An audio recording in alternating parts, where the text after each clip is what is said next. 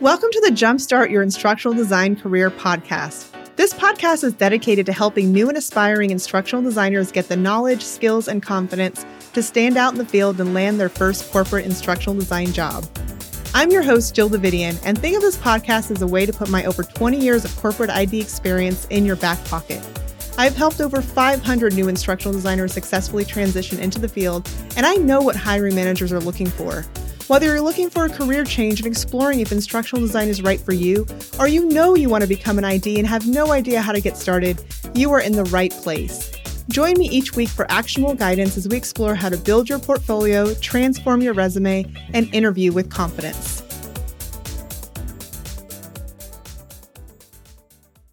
Hi, everyone. Welcome back to the podcast. So, today we're talking about a topic that has come up a few times this week so, as some of you know, we are in the middle of the Instructional Design Jumpstart workshop. And this is a workshop that I run every few months. It's live with me for five days, and it's a great introduction to instructional design. And a question that comes up quite frequently is the difference between full time work and contract work. So, in instructional design, there's lots of different work arrangements. So you don't have to work a full time job that's 40 hours a week if you don't want to. There's different things that you can do. And so a lot of times people don't realize that there are different work arrangements or they just don't understand the differences between the two. Some people think you can only work a full time job and some people think you can only work a contract and you may have no idea of what any of those are. So that's what we're going to talk about today. So let's start with a full time job. So, a full time job in instructional design is just that. You are working full time for one company. This is typically a 40 hour a week job. It's Monday through Friday. The work hours can vary.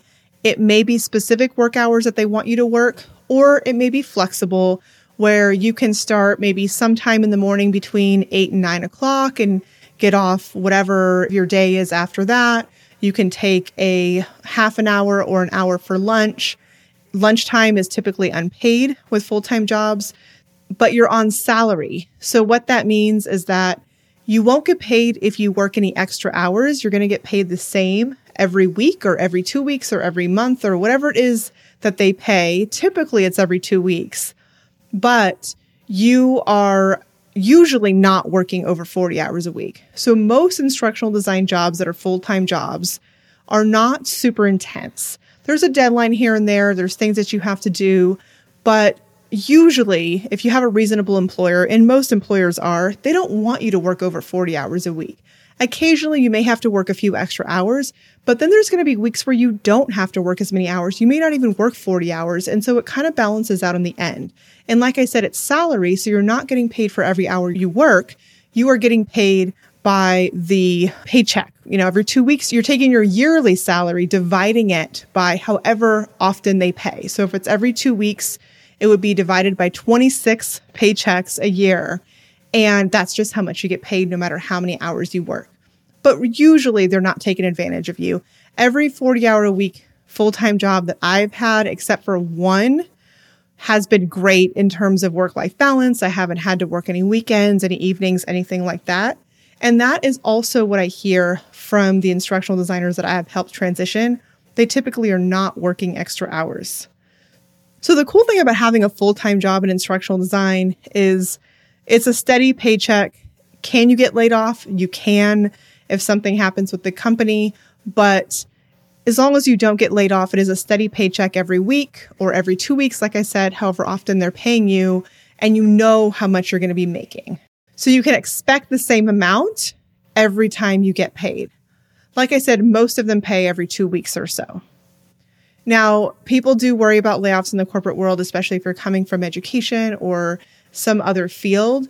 And the nice thing about the corporate world with instructional design is that training is needed everywhere, literally everywhere. So if it does happen to where you get laid off, it could be that maybe a certain industry is not doing well, like tech or something like that. You can go get an instructional design job somewhere else. And training is going to be needed pretty much everywhere. So that's one of the benefits of being in instructional design is it's pretty easy to get a job if that ever were to happen. Now, these full-time jobs, like I said, salaries consistent. They also have benefits. So that means that you're getting health insurance. You're getting paid time off. A lot of them may have anywhere from The lowest I've seen is two weeks, but that's pretty rare these days. So could be anywhere from very, very low in two weeks all the way up to three, four, five weeks paid vacation. Sometimes there's a paid time off bucket, which means that any sick time or anything else, any other time you want to take off, you don't really have to account for what you're doing with that time. It's just a big bucket of time off. Whereas other jobs will have sick days, vacation days, etc. And so, you know, sick time, you may get a couple of weeks. You get paid most federal holidays. And sometimes there are other perks as well. A lot of companies offer retirement benefits, which means that it's usually in the form of a 401k and you put in a certain percentage and then a lot of times they match it. So let's say you put in 5% of your salary, they would match 5% of your salary. Every company is different in terms of if they offer a match and how much that match is. Some may match up to 3%, some may match up to 8%. It really just depends on the company. So that's another benefit that often comes up. A lot of companies will pay for professional development. So, say you want to go to a conference or you want to buy some books or things like that related to your field, they'll pay for that. There's lots of other fringe perks and things like that that companies pay for. A lot of times, if you're working remotely, and many of these jobs are remote, they will have a once a year, maybe in person meeting. They'll get everybody together. Sometimes it's twice a year. It might be if they have a corporate office, it might be at some other interesting location. And so they'll fly you over there, or they might occasionally fly you into the office if you are working remotely for, from another location, which is an option. You do not have to be located where the employer is most times because a lot of these jobs are remote. And so you might get a trip out of it where you get to fly and go meet your colleagues and manager and all those types of things. Also, a lot of these full time jobs offer annual bonuses. So, what that means is that you will have an annual performance review, which means they will review your performance for that last year. A lot of times it is at the end of the calendar year. And based on that performance review, if you get what they call meets expectations, which means you did your job, you weren't amazing, but you also weren't terrible. You just did what you were supposed to do. You will get whatever the standard annual bonus is. And usually, an annual bonus can be anywhere from 5 to 15% of your salary. So, if you have a 10% annual bonus, let's say you're making $80,000 a year, that would be $8,000 that you are getting every year at the end of the year, usually sometime around the holidays, but not always. It could be afterwards. But you're getting that every year. Now, if you have a higher performance review, meaning it's above meets expectations, you may actually get a higher bonus. And so this is a really nice thing that a lot of times other fields don't have. And so a lot of people aren't considering is that it actually adds to your salary. So if you're getting an $8,000 bonus, let's just say for an $80,000 a year salary, that is $88,000 a year. And so that's an important thing to consider. So that is with a full-time job. Now, one other thing I want to mention is that when it comes to the flexible workday, a lot of times people are very concerned when they're coming from other fields about vacation, time off, are you going to get a summer off, are you not, or all of these things. And one of the things that I've heard a lot of people that I've talked to that I've helped transition into the field say is that they don't even miss all of that time off because they're able to be flexible during their day. So, like I said, sometimes the start time is flexible. Sometimes you can do doctor's appointments during the day. If your kids are home sick, and you need to have them around, you're in a meeting, but your kids are right there. A lot of times your employer's not going to care unless you're doing some formal presentation or something like that. Or if they have a day off from school, or if you want to go work from another location, say you want to go work from it could be another location like a coffee shop, or it could be another location like you're traveling. Let's say you're going to go visit your family in another city. You could just go work from there. So you don't always have to take time off. So it feels a lot different because you're not always constantly having to take time off.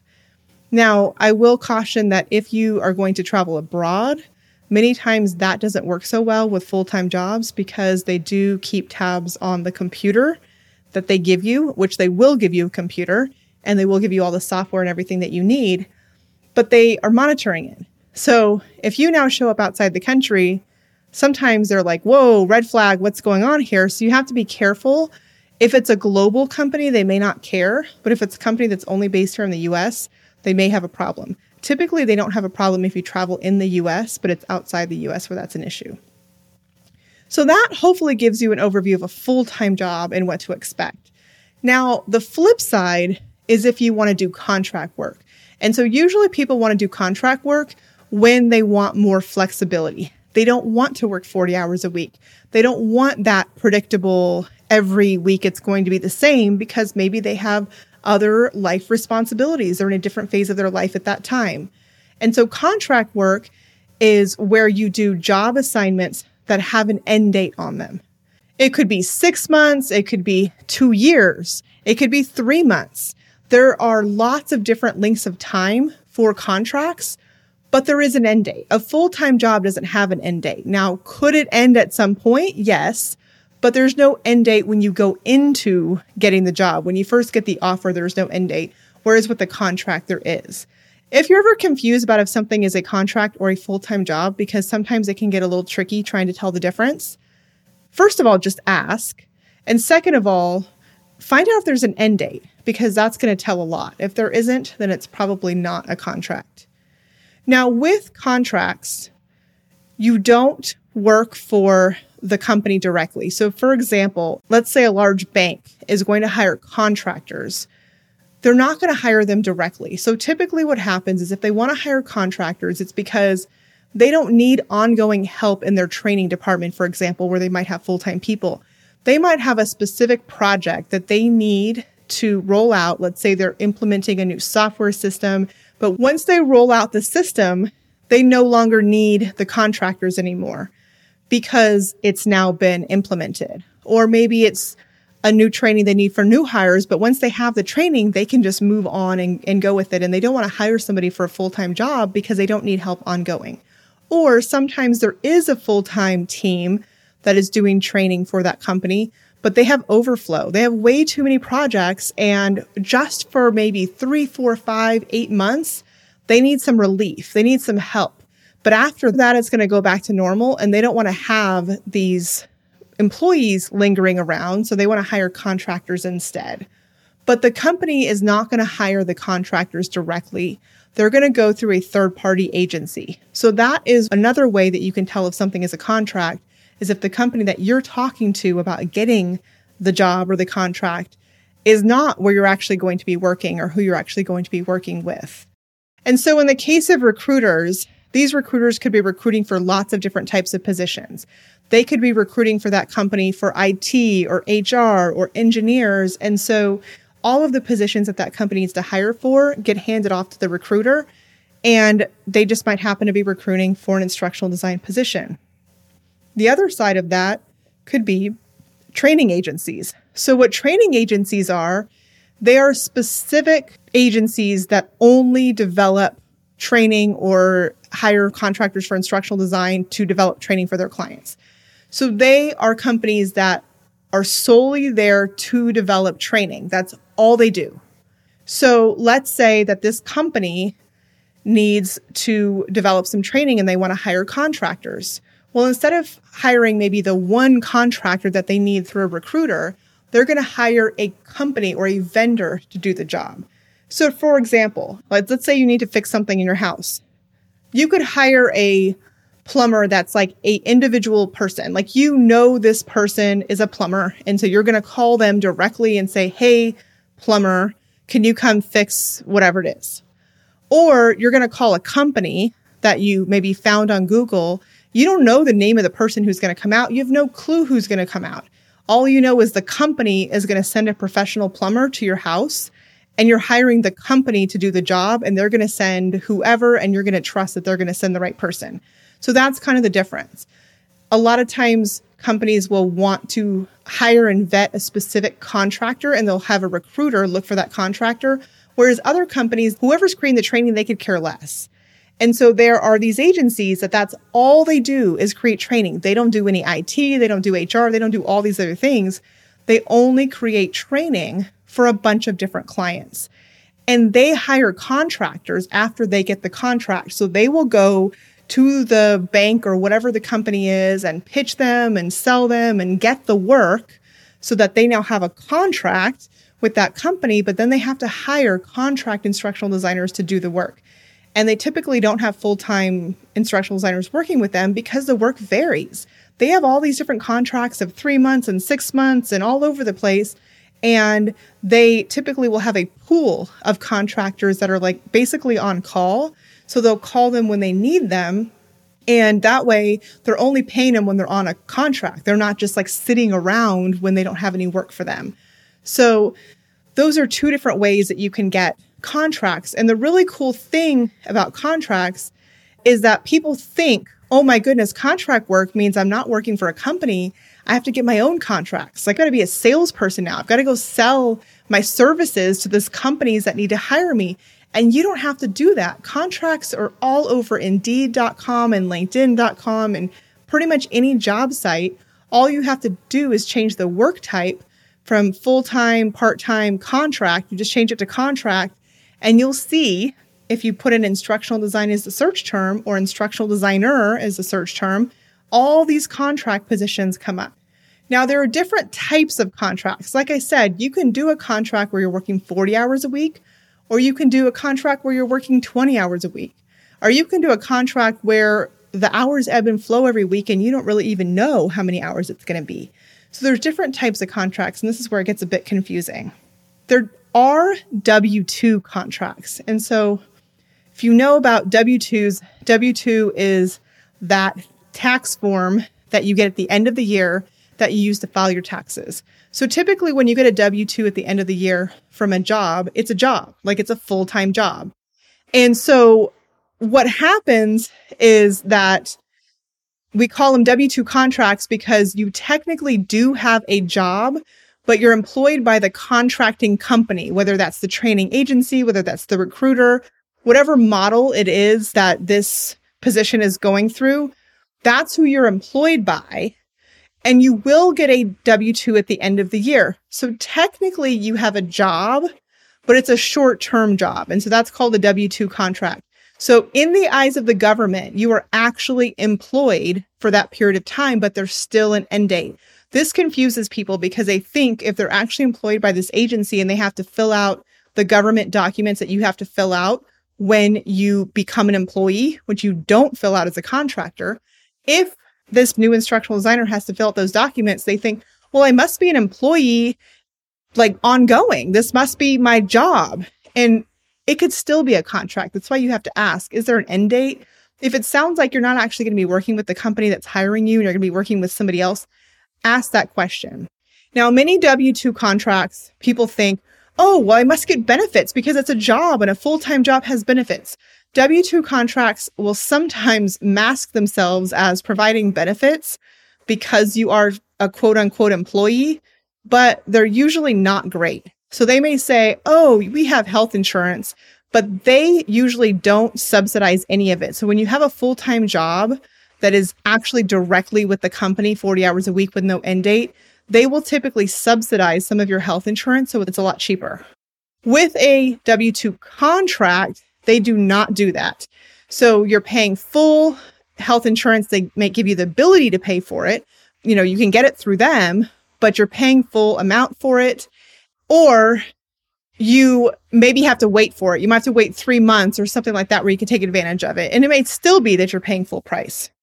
They typically don't have all the other benefits I mentioned, the 401k and all those other things. If they do, it's a really watered down version. The cool thing about W 2 contracts is that they are typically 40 hours a week. It is for a duration, whether it's three months, six months, a year, two years, whatever it is. But that means that you are getting paid for 40 hours a week during that time. And they typically do provide you with a computer, and that computer will have the software. Now, this kind of goes back into the other category I was talking about in terms of only being able to work usually in the US, because if you have a W 2 contract with a laptop, just like full time jobs, they're probably watching it. They probably are going to be watching if you take that computer outside the country. You have to be careful with that. It depends on the company. Some companies don't care, but you have to kind of watch that. The plus side is that they send you a computer with the software typically, so you don't have to buy anything. And it kind of operates like a job, even though the benefits aren't great and it is for a certain period of time. The other type of contract is what's called a 1099 contract. And these are all based on the tax form that you get at the end of the year. With a 1099 contract, you get a 1099 form at the end of the year instead of a W 2 to file your taxes. A 1099 contract, you are not an employee of anyone. You are an independent contractor. You do not have to have your own company to be a 1099. You can use your social security number and be a sole proprietor, which means you don't have to set up a company, you don't have to set up a tax ID, none of that. But because you are not an employee of anybody, even a temporary employee, they typically do not send you a computer. You usually have to buy your own software. So if you're using Articulate Storyline or Rise, you may have to go ahead and buy a license, which can be around $1,100 a year, depends on when you're listening to this. But right now, it is $1,100 for the year. Now, it is a tax write off because when you are not employed by anyone, you can write off your business expenses. So you have to buy a computer, you have to buy software, all of that. I would definitely talk to a tax professional to get more insight into that, but they're not going to typically give you the software.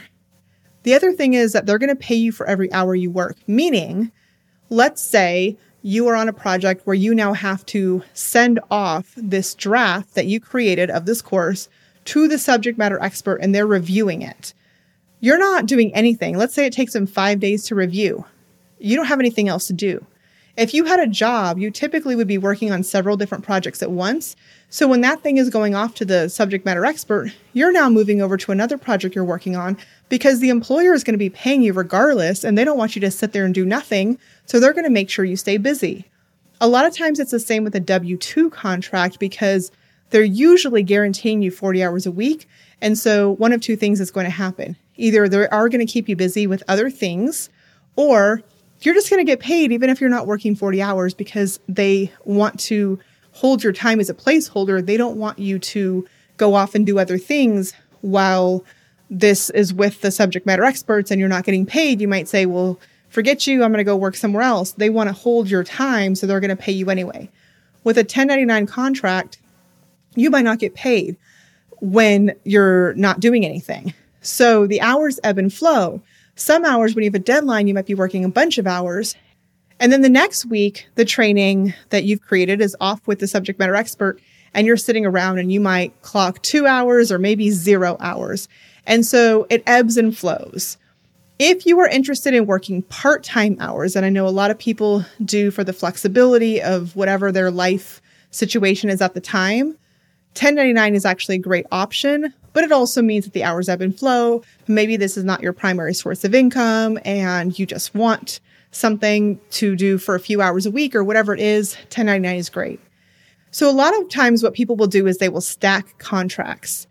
So, for example, with 1099, let's say you have three or four part time contracts. It then equals like a full time job.